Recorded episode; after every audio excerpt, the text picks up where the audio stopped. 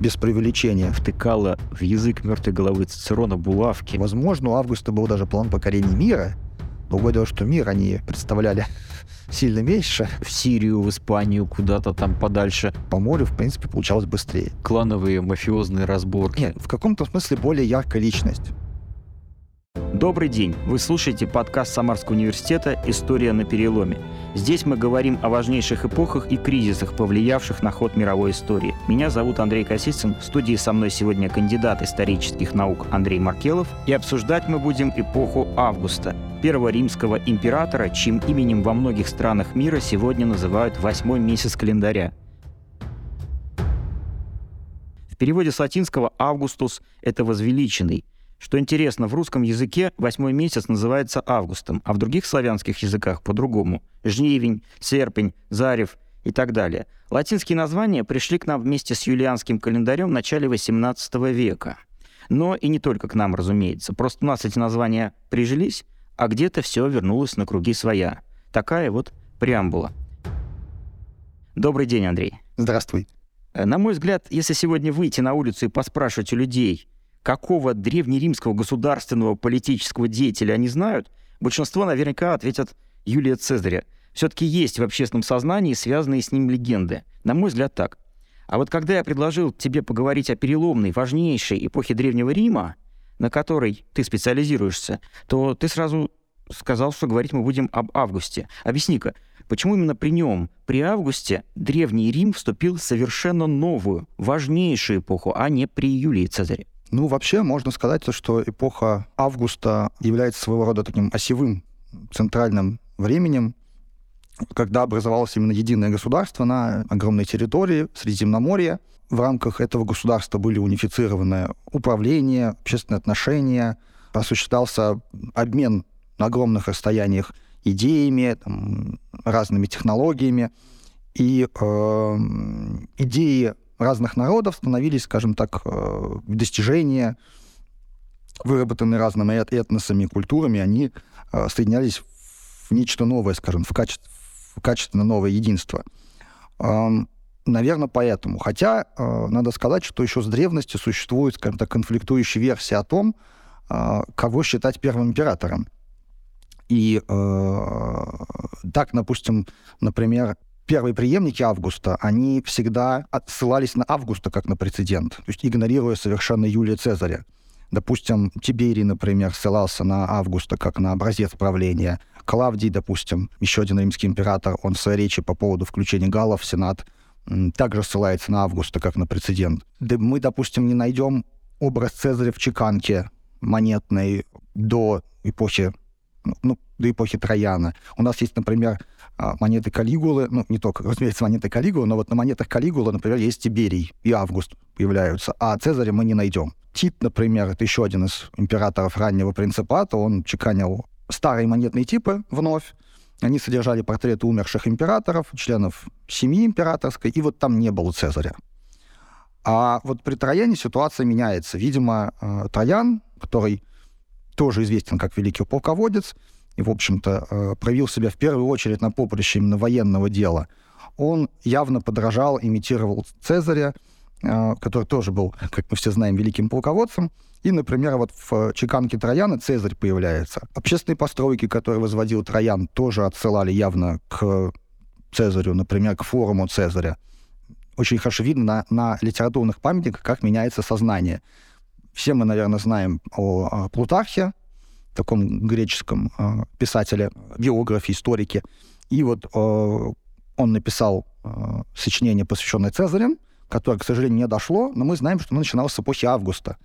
А уже при Трояне он написал параллельные жизнеописания, которые до нас дошли. И вот там, в одном из мест, он называет уже Августа вторым императором. То есть мы прям видим, как меняется э, общественное сознание. Э, так что вот такие две конфликтующие версии существовали, и, я, и дошло это, по большому счету, до нашей эпохи.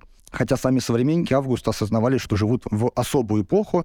Например, у Горация можно встретить э, фразу э, о «твоем веке Цезарь» или, допустим, выражение просто «век Августа». Э, так что э, как-то так. Вот с, э, с Цезарем и Августом не совсем понятно, кого считать первым императором, но все-таки историки э, больше э, склонны видеть в Августе создателя империи, нежели чем в Цезаре. А Август сам себя называл императором?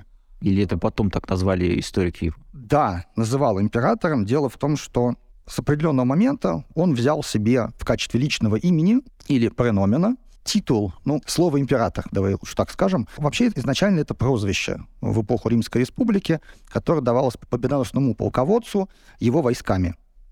И э, это было, скажем так, необходимым условием для получения триумфа в Риме. А вот Август, тогда еще не бывший Августом, собственно, это было примерно около сорокового года, он э, взял себе прозвище в качестве личного имени для того, чтобы показать свою тесную связь с войсками и, скажем так, узурпировать это право на триумф, что ли. И в целом его имя, вот, э, начиная с его правления, с двадцать седьмого года на шер, звучало как император, э, Цезарь, сын божественного, Август. Так что императором он себя звал, да, но это, собственно, это было его личное имя. Но коннотаций таких, которые у нас вызывает слово «император», тогда их, собственно, не было. Ну, по латыни «империю» как «управляю», да, «повелеваю». Да. И это повелевать главнокомандующий. Ну, вот официально такой должности не было. Но э, связь с войсками он подчеркивал. Потому что реально, конечно, опора его власти э, была, собственно, армия. Он, в общем-то, не скрывал этого. А Цезарь не обозначал себя императором, вот как этим управляющим повелевателем? Э, нет, нет. Именно Август ввел такое новшество, взять себе прозвище император. И с тех пор это сохранилась традиция. Последующие все правители римской державы, их личное имя, собственно, и было император. Это забота о собственном образе и каком-то достоинстве публичном, что ли? Что он хотел подчеркнуть? Он хотел подчеркнуть тесную связь с солдатами, которые, собственно, принесли ему победу в гражданской войне. Второй посыл — это, скажем так, я говорю, узурпация статуса триумфатора, скажем так. Как ты помнишь, я сказал, что невозможно было э, получить триумф, если тебя не именовали императором. Э, и вот, когда Август взял императора в качестве личного имени, таким образом получалось, что он вот как будто бы постоянный триумфатор, что ли. Вот эти два основных посыла, пожалуй. Понятно. Интересно, почему же действительно в общественном сознании, если мы говорим не о ученой mm-hmm. среде, имя Цезаря так популярно? Может быть, фильмы Цезаря Клеопатра сыграли свою роль в культуре голливудские? Ну да, фильмов на самом деле вообще очень много. И именно как раз о Цезаре Клеопатре, а вот об Августе не особенно, на самом деле. Мне кажется, что здесь сначала идет общественное сознание, а затем уже идут, собственно, фильмы. Цезарь, в принципе, в каком-то смысле более яркая личность. Он все-таки удачливый полководец. Не только удачливый, но и бесспорно великий. Он сам участвовал в сражениях. В отличие, например, от того же Октавиана, с будущего Августа, который известен среди историков как такой достаточно слабый, что ли, полководец, хотя и он бесспорно участвовал в сражениях, командовал войсками, как минимум два раза прям напрямую, и даже однажды проявил себя геройски, получив ранение. Но все-таки слава его э, приемного отца затмевала то, что делал Август. Поэтому я думаю, что, во-первых, конечно, известность как э, полководца сыграла свою роль, а затем э, Цезарь хорошим пропагандистом был. Он оставил записки о Гальской войне, например, и произведения, написанные Цезарем, они составили, в общем, золотой фонд римской литературы. Они читаются до сих пор. С них студенты младших курсов начинают изучение латинского языка. То есть это первый автор, которого обычно дают читать студентам за счет лаконичности, удачных выражений, которые подбирает Цезарь, за счет стилистики. А вот Август, например, он тоже, на самом деле, был литератором, но, к сожалению, опять же, не таким хорошим, как его приемный отец. Он написал, например, свою автобиографию, но она до нас вообще не дошла, к сожалению. То есть до нас дошло его, так скажем, политическое завещание, которое называется «Деяния боже... божественного Августа». А вот биография Августа как таковая, она не дошла. При этом Август у нас э, был и поэтом, э, плюс пробовал себя в, в истории. Он написал сочинение про э, Друза, брата Тиберия. Но вот, увы, ничего из этого не дошло, и, видимо, это тоже сыграло свою роль. То есть здесь двоякая причина. С одной стороны, талант полководческий, политический Цезаря, затем э, то, что его произведения дошли, где он занимается фактическим самопиаром, бесспорно, но при этом это э, литература высшей пробы. А вот Августу в этом плане не повезло. То есть он и по военным дарованиям действительно не такой, как его э, приемный отец, и э, произведения его не дошли. Поэтому мне кажется, что вот тут несколько причин. Скажи, а вот деяния Божественного Августа, которые ты упомянул, о чем они в двух словах? Сложно сказать в двух словах. Вообще это памятник, который обычно путают вот с автобиографией Августа. Деяния написаны были, судя по всему, в конце жизни Августа, и они рассказывают в такой сжатой форме о достижениях Принцепса, первого императора. Он их завещал выгравировать на, перед входом в его мавзолей. Мавзолей до сих пор стоит на Марсовом поле. Можно посетить, тем более, что несколько, буквально пару лет назад его открыли после реставрации, длившейся очень долгое время. Затем это завещание также было разослано по империи. У нас сохранилось несколько копий этого текста. Собственно, оригинал, э, он не дошел. Мы знакомы с этим текстом по копиям. Они происходят все из Малой Азии. В двухтысячные годы вот были обнаружены даже новые фрагменты, которые сделали, произвели революцию, собственно, можно сказать, в понимании текста. В целом это такая краткая история своего правления, составленная очень хитро, надо сказать. А в чем хитрость? В он том, привирает там? В том, что он не привирает, с одной стороны, но так подает факты, что зачастую сжимает некоторые события, длившиеся, например, там, несколько лет, буквально в пару строчек.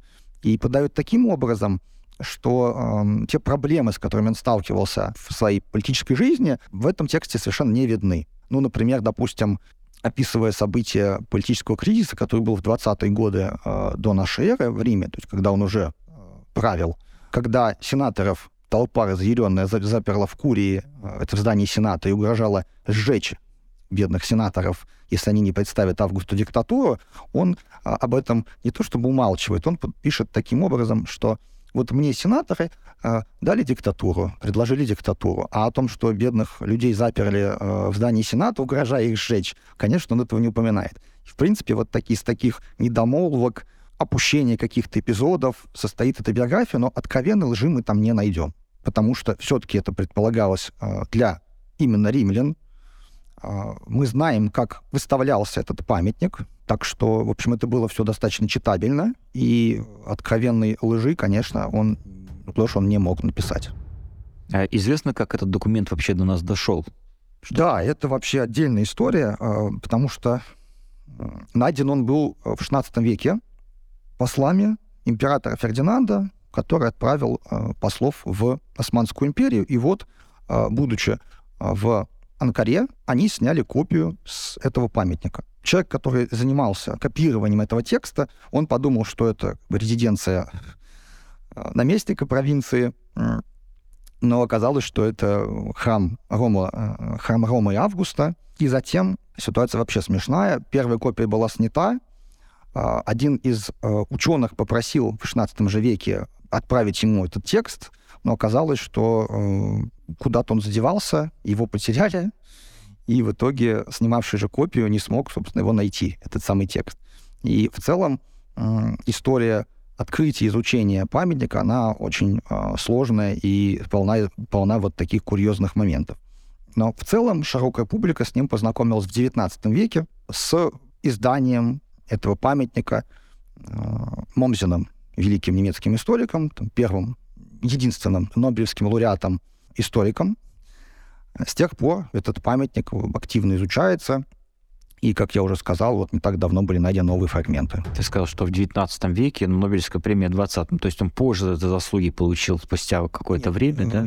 Нет, имеется в виду, вот Момзен у нас, Теодор Момзен получил за свою римскую историю Нобелевскую премию, и это, собственно, единственный историк, получивший Нобелевскую премию, и вот он же, ему же принадлежит авторитетнейшее издание «Деяний Божественного Августа». Вот, собственно, с этого момента можно сказать, что деяния вошли в научный оборот. До девятнадцатого века э, они были известны, но они особенно не привлекались и не интересовали. Э, историки совершенно практически не интересовались. Вот. То есть получается так, что мы с голосом, голос императора услышали только вот в девятнадцатом веке, в отличие, например, от того же Цезаря, которого мы знаем уже очень давно. Все эти... Э, его читают и перечитывают там, со средних веков. Ну, с античности средних веков. То есть первый период был на немецкий, а потом с немецким уже познакомились остальные ученые, да, получается, с этой работой. Ну, там вообще издание, оно критическое, как называют обычно филологи классики это. Оно содержало восстановленный текст, оригинальный. На латыни. На латыни и на греческом, потому что текст был, э, дошел у нас в нескольких копиях, на, на, нескольких, на латыни и на греческом. Вот. И, соответственно, обычно издатели публикуют латинский текст и греческий текст, и перевод еще сейчас печатают. Но вот в момзиновском варианте перевода не было. Сейчас печатают еще и перевод. Э, с тех пор огромное количество литературы, посвященной этому памятнику, вышло.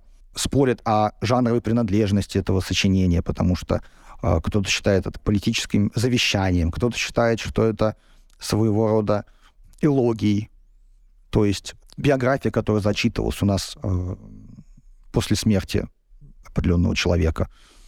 Вот. Так что споры продолжаются, споры продолжаются вокруг жанровой принадлежности, аудитории, например, на которой было рассчитано произведение. Кто-то говорит, что это просто все римляне, кто-то считает, что это, например, на юношей было ориентировано, кто-то считает, что это было ориентировано там, не только вот на, допустим, например, на плебеев, то есть отдельную категорию римлян.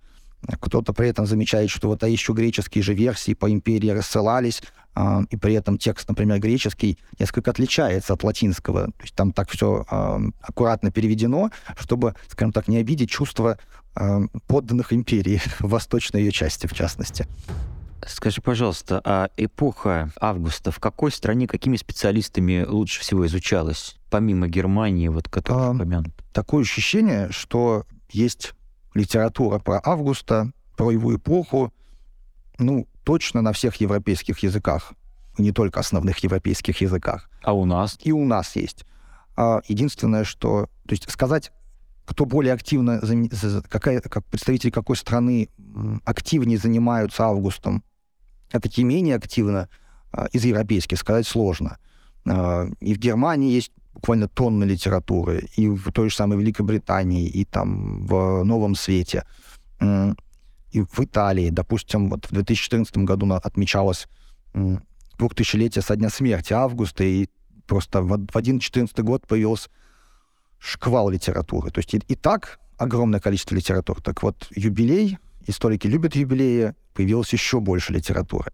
А если мы говорим о тенденциях, которые есть в изучении эпохи Августа, то сейчас, в первую очередь, э, стараются изучать эту эпоху э, через призму каких-то, например, социальных групп.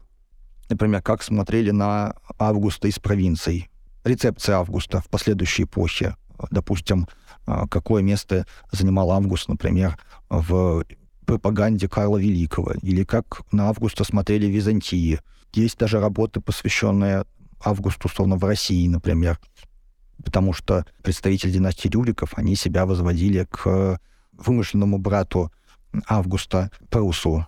Вот, и читая письма, переписку э, Ивана Грозного с Курбским, найти отсылки вот на то, что Рюриковичи, они как бы якобы родственники Августа. Но, в принципе, это общая такая традиция средневековых монархов сводить себя к Августу. А, то есть изучается уже, скажем так, посмертная жизнь Августа. Есть просто такой немецкий термин «нахлебен», которым обозначается как раз направление исследований, когда изучается рецепция какой-то фигуры в последующей, последующей эпохе. Если мы говорим о нашей стране, то у нас тоже есть исследователи, занимающиеся эпохой Августа. Вот буквально там в две тысячи шестнадцатом году вышла почти тысячестраничная монография, посвященная времени Первого Римского императора. Она принадлежит перу Якова Юрьевича Межрицкого. Однако, к сожалению, все-таки отечественная наука меньше занимается все-таки Августом, чем зарубежные исследователи, к сожалению. То есть у нас э, книги, написанные про Августа, за период с девятнадцатого по двадцать первый век, их можно, в общем, пересчитать на пальцах двух рук. Вот как филолог могу сказать, что античной литературой Греции, Римом вообще в России занимаются немногие. А вы историки, среди историков также? Да нет, историков-то как раз много, надо сказать. В этом плане наше антиковедение, оно качественное и занимает достаточно видное положение среди других национальных традиций. В мире ценится вот. Оно, да? Ценится, особенно если мы говорим, допустим, о исследовании, например, Северного Причерноморья. Вот. Потому что это своего рода такая вотчина, ставшая вотчина историков античности России еще там с девятнадцатого, понятно, века. Так что читают, читают, цитируют. Но если мы говорим о, допустим, истории вот именно императорского периода, то здесь, к сожалению, у нас не так много исследователей. Вот у нас как-то больше занимаются республиканским Римом или, например, древ... историей Древней Греции. Вот, а императорский Рим в этом плане, к сожалению, отстает. Но работы наших ученых, занимающихся императорским Римом, знают за рубежом. У меня такое ощущение, как у филолога, который что-то читал и, и смотрел о том, что пишут по античной литературе, что все-таки Греция в нашем сознании общественном э, занимает больше места, ну, понятное дело, да, оно более значимо, может быть, а Рим меньше. У историков тоже Греция занимается больше, чем Римом? Ну, это мое субъективное мнение, но такое ощущение, что да, если смотреть на антиковедение российское, и советское то же самое, или, или, например, дореволюционное. То есть это явно превалирует больше тематика, посвященная Греции. Хотя сейчас, я думаю, все-таки ситуация идет к выравниванию. А связано это с чем? Какие-то фигуры, действительно яркие работы были, которые за собой потянули остальных исследователей, или просто само положение э, древнегреческих мифов вес приобрело в обществе больше, чем э, римская так называемая копия э, древнегреческой мифологии? Нет, я имел в виду, что э, греческое превалировало, изучение Греции превалировало, а вот Рима нет. Э, но теперь сказать, с чем, в связи с чем ситуация меняется, здесь я, наверное, затрудняюсь. Бывает, что, условно, темы изучаются, изучаются, и хочется заниматься чем-то новым. Приходит новое поколение с новыми темами. Мне кажется, что здесь вот в этом больше причина. А каких-то э, иных... я здесь, наверное, не вижу, пожалуй. Скажи, а в эпохе э, Августа написаны биографии? Вот, насколько мне известно, за последнее время, лет последние двадцать пять, это последнее время, Жан-Пьер Нерадо, француз, и Эдриан Голсуорси, э, которая работа в две тысячи четырнадцатом году была создана, и в две тысячи восемнадцатом году она вышла в переводе на русский. Что читать из этого, или, может, еще какие-то другие важные книги человеку, который хочет познакомиться с этой эпохой, но он не историк и хочет просто понять, собрать образ той эпохи в голове у себя? Ну, из того, что ты сказал, я бы э, посоветовал э, Голсуорси из вот двух э, приведенных авторов. А помимо, есть очень такая э, сжато написанная, но при этом по характеру научно-популярная скорее, но написана профессиональным антиковедом и замечательным исследователем Шифманом. Биография Августа, называется «Цезарь Август», не мудрено, где можно найти все и про биографию Августа до того, как он вступил в политику, и всю основную информацию о разных направлениях его политики, вплоть там до культурной. Если какие-то более крупные сочинения, то здесь, как я уже говорил, можно почитать монографии, написанные Яков Юрьевичем Межжицким, у него их две, из более старой литературы, но при этом имеющей до сих пор значение, в первую очередь, пожалуй, наверное, такое учебное, это монография Машкина «Принцип от Августа», тоже объемистая монография. Отрадно, кстати, что этот исследователь в свое время начинал учиться еще в Первом Самарском университете, вот, но потом волей судьбы, понятно, уехал в столицу и занял видное положение в советской науке, возглавлял кафедру истории. Ему прижит, например, первый советский учебник по истории Древнего Рима, и он же написал вот объемистую монографию про Августа. Если кому-то интересна, например, военная история, она очень богатая, то здесь, конечно, нельзя обойти э, стороной монографию, написанную э, Виктором Николаевичем Парфеновым, э, саратовским исследователем. Она э, компактная и при этом написана на высоком научном уровне. Вот. То есть это вот то, что можно почитать, то, что доступно э, и даст представление о разных сторонах жизни Августа и в целом его эпохи. Скажи, пожалуйста, а твоя диссертация была посвящена конкретно этой эпохе же тоже? А, моя диссертация посвящена была Римскому Сенату при Августе, то есть это э, история одного учреждения в эпоху правления первого римского императора. Я там рассматривал и социальный аспект, историю э, сенаторов как группы социальной, и также то, как изменилось, изменились полномочия Сената, место Сената в управлении империей. А как ты пришел к этой теме сам, или кто-то подсказал вообще, как складывалась работа над такой темой? И в Самаре вообще есть люди, которые пристально занимались этой эпохой? На эту тему я вышел еще будучи студентом, то есть это достаточно давно.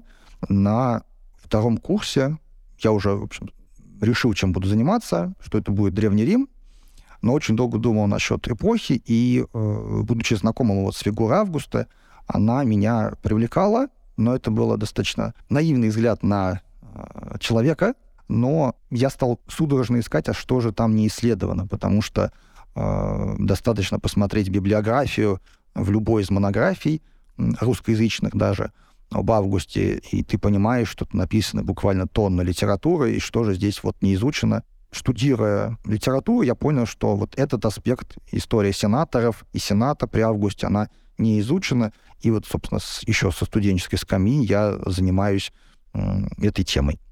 А если мы говорим о ученых, которые в Самаре занимались Августом, то здесь, или этой эпохой, то здесь, к сожалению, вот таких имен нету, хотя у нас э, есть замечательные тековеды, занимающиеся и архаической Грецией, там, и классической Грецией, и эллинизмом, и республиканским Римом, и императорским Римом.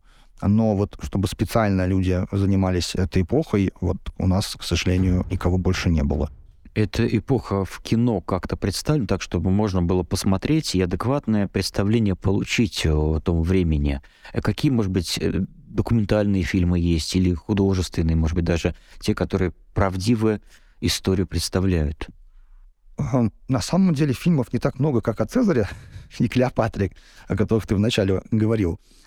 Но фильмы есть. Я бы, наверное, рекомендовал в первую очередь три. Во-первых, это историческая драма две тысячи третьего года «Римская империя. Август». Это вообще итальянский проект, посвященный Римской империи. И вот первый фильм о первом римском императоре. Следующая картина, которую бы я порекомендовал, это сериал «Рим», нашумевший для эйч би о, Раи, би би си. Там два сезона. Первый сезон рассказывает о событиях с пятьдесят второго года до нашей эры, до убийства Цезаря. Вот. А второй сезон рассказывает как раз о гражданской войне после смерти Цезаря и, соответственно, о Августе, ну, Октавиане тогда, и его ближайших э, соратниках. Там есть некоторые неувязки, но в целом сериал стоит посмотреть.